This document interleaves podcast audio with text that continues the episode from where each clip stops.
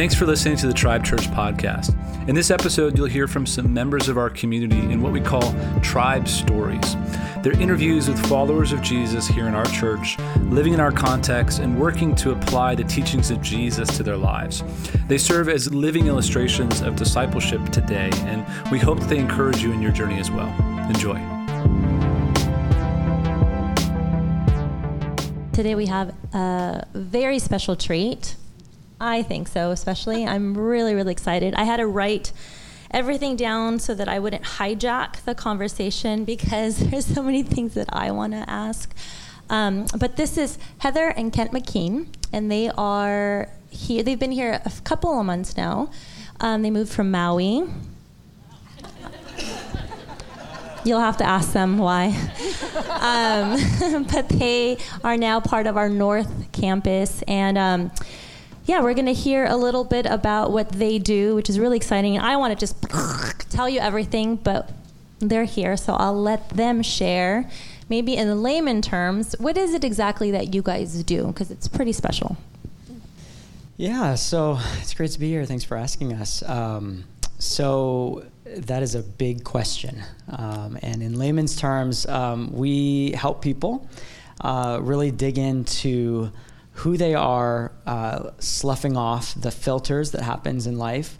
Um, if I was going to put it in a scriptural term, I think of Romans 12, 2, not conforming to the patterns of this world, but being renewed in our mind.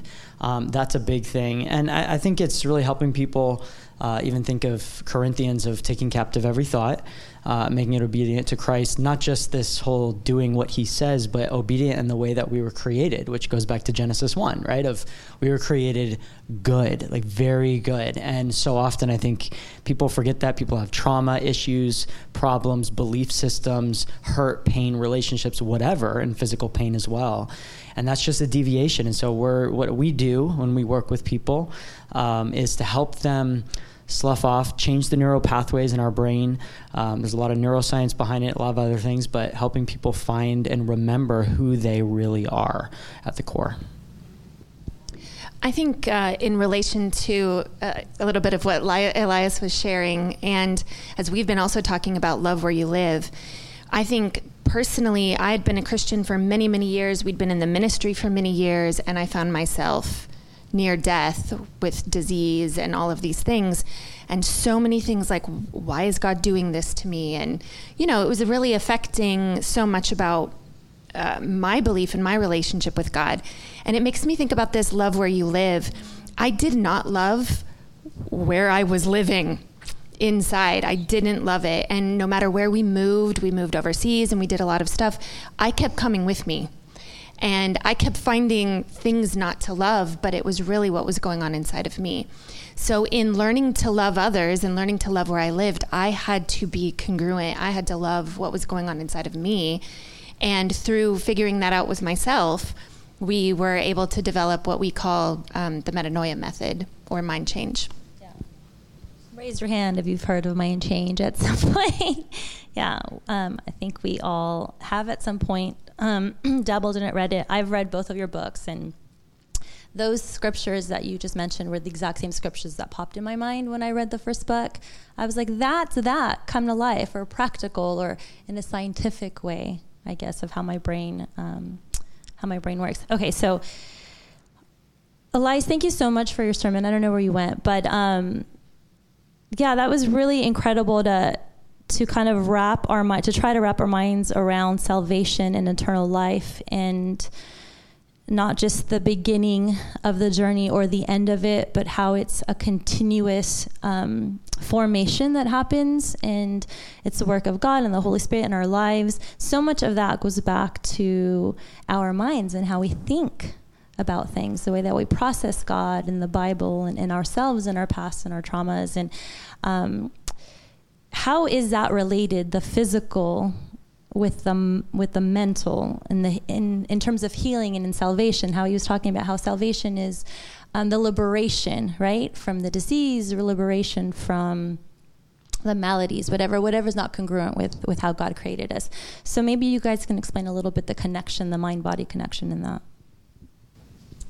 So uh, obviously, the way that God made us is this sort of triune within ourselves of the mind and the the heart, right, or the body, and then the spirit, which is we all come into the world with.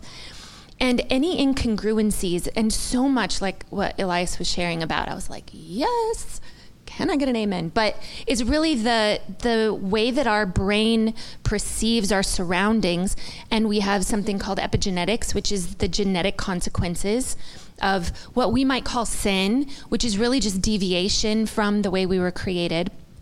And all of that gets passed down. And so we're inundated with these ideas. And as we develop older and our brain develops, so much of what we think about ourselves and our surroundings is shaped by what we have learned and what's been passed down. And unfortunately, that's just a heck of a lot of deviation. And so that really, we get this incongruency in our mind. Our mind starts to perceive things, but our heart is so pure. Just look at a little child. That's why they're here, by the way, is to try to remind us and teach us. But their heart's so big and their heart's so open, but our mind starts to become, you know, incongruent with our heart. Our heart gets broken and broken, and the mind goes, protect and don't let that happen again. And all of that going together just disconnects us from our intuition, from our spirit. Intuition really is just spirit, is is God reminding us who we are and keep whispering, but you're good. You're very good.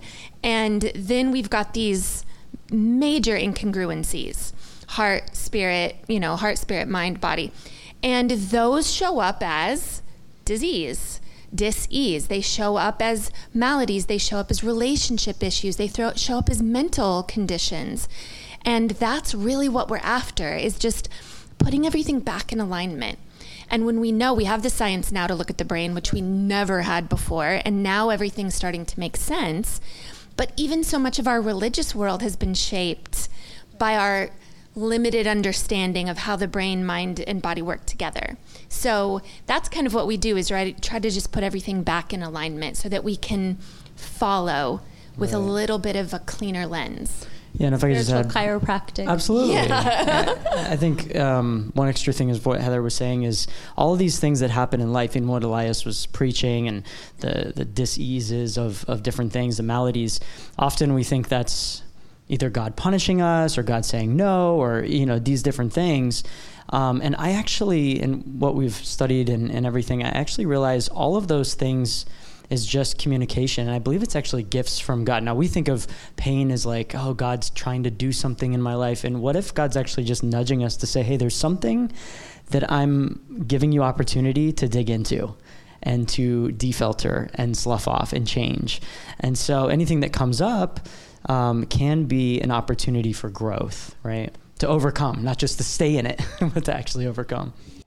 So this is repentance in a way, right? Because repentance is metanoia, change your mind. And um, so, how is this different, this repentance and this alignment, the spiritual chiropractic alignment, um, if you will? How is this different from the numerous and plentiful self help programs that we have? That's such a great question. Um, this is God's version of self help. This is it. Repentance is self help it's really our only ability for self help. It's in that relationship we have that we're invited into with God. Relation, uh, re- uh, repentance is what we can do. We can change our mind. Nobody can do that for us, not even God. So that's, I feel like this is the only self help we need. Is if we understand that we're good and there's an incongruency in that something, then we need to help ourselves get back whatever that is, whatever we can find as that incongruency. Our goal is to change our mind. Our invitation is to change our mind. Our ability is to change our mind. And when we can do that, that's really all the self help that we need. The rest of it's just extra nice little things that we can do for ourselves. But unless we change our mind, the rest of it is just not going to follow. Uh, the scripture that I, that I wrote down that kind of comes to mind with that is 2 Peter 1 3. His divine power has given us everything that we need for a godly life through our knowledge of Him who called us by His own glory and goodness. And, you know, there's a lot of translations there, but it's given us everything we need for life and godliness. And we forget sometimes that, like, oh, this is actually God giving it to us, or Philippians 4, right? It's rejoice in the Lord, what finally, whatever's true, whatever's noble. Like, He's giving, the Bible already gives us the steps for self help. Like God is saying, You have the power, you have what it takes. I'm inside of you. I'm that powerful, so are you. You can do this. So let's bring it maybe or let's take it from like the self which i agree. I agree that um, he's given us everything that we need for it's another one about godliness and to do good works right? He's given us he's equipped us with everything. Um, repentance obviously that's one of the steps for salvation for receiving salvation. Elias mentioned it earlier right in, the, in that the first part of our journey of receiving the salvation from from god is to repent to change our minds. Um, but i'm guessing that the goal isn't just so that we can just be more whole and happy and aligned with God. I love what he shared about the puzzle piece and how I could be like the best shaped puzzle piece, right? And have like perfect edges and and restore myself to to perfection. But that puzzle piece is kind of useless right? Without all the other pieces, you'll never get to see. So maybe share with us from your experience um, in in doing this practice. Would you call it a practice? Yeah. Um, how that works within community, like how that healing, that self healing, how that mind change, like the goal and the purpose as is like in God's eyes. Does that make sense? I'm rambling, but like from that puzzle piece to like the puzzle completed, like what is what is the journey? What is the goal? Yeah, well, maybe I can start and you can close.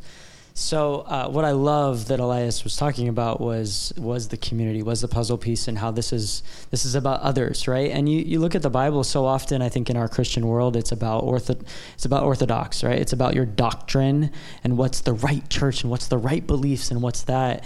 And yet, when you really look at Jesus, um, when you look at the scripture, there was so much more about orthopraxy, which is like what we practice and what we're doing. Um, you think about Jesus' teachings, though, greatest command, like love God, love others, right? It's, it was all about love. Or uh, even Jesus' life, it was about being with people. It wasn't just him going around and saying the right things and making sure people are believing it, but, but living it out. And so when I think about that puzzle piece or that community piece, I think of 1 John 4. Uh, it says, Let us love one another, for love comes from God. Everyone who loves has been born of God and knows God.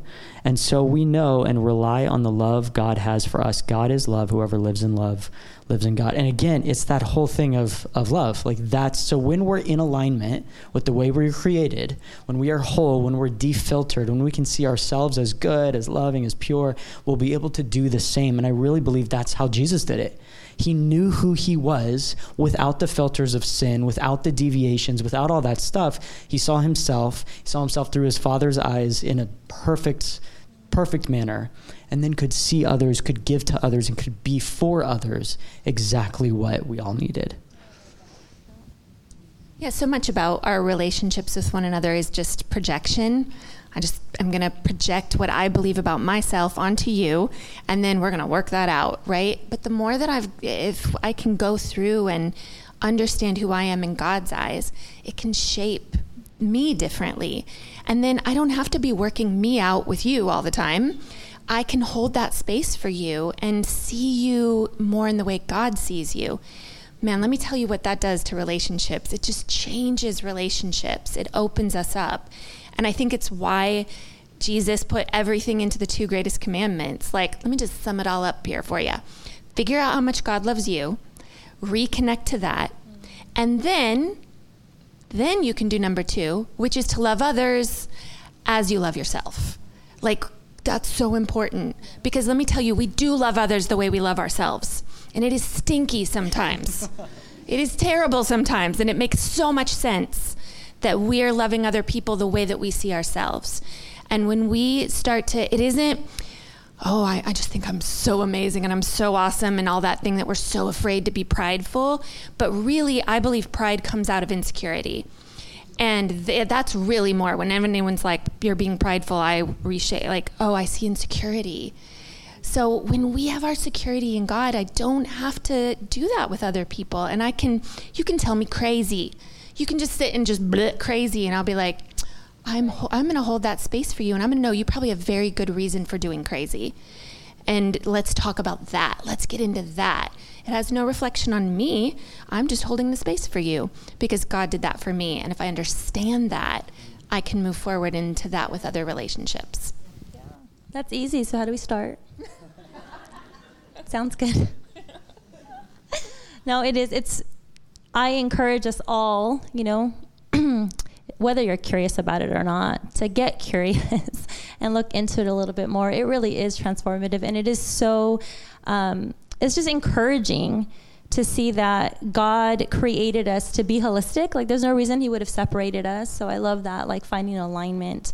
And, you know, we're in the series of loving where we live, and we can't love people to Heather's point, and we don't love ourselves. We don't know how to um, appreciate ourselves and what God sees in us. Like, how do we give that to anybody else? So, um, they are here today, but they're not far. I encourage you guys, you know, buy them a cup of coffee, take them out to lunch. I'm sure that um, it'd be worth your while. Thanks so much for coming up here, down here, down here, down here, and joining us. Um, thank you. Thank Thanks. you. Thank you all.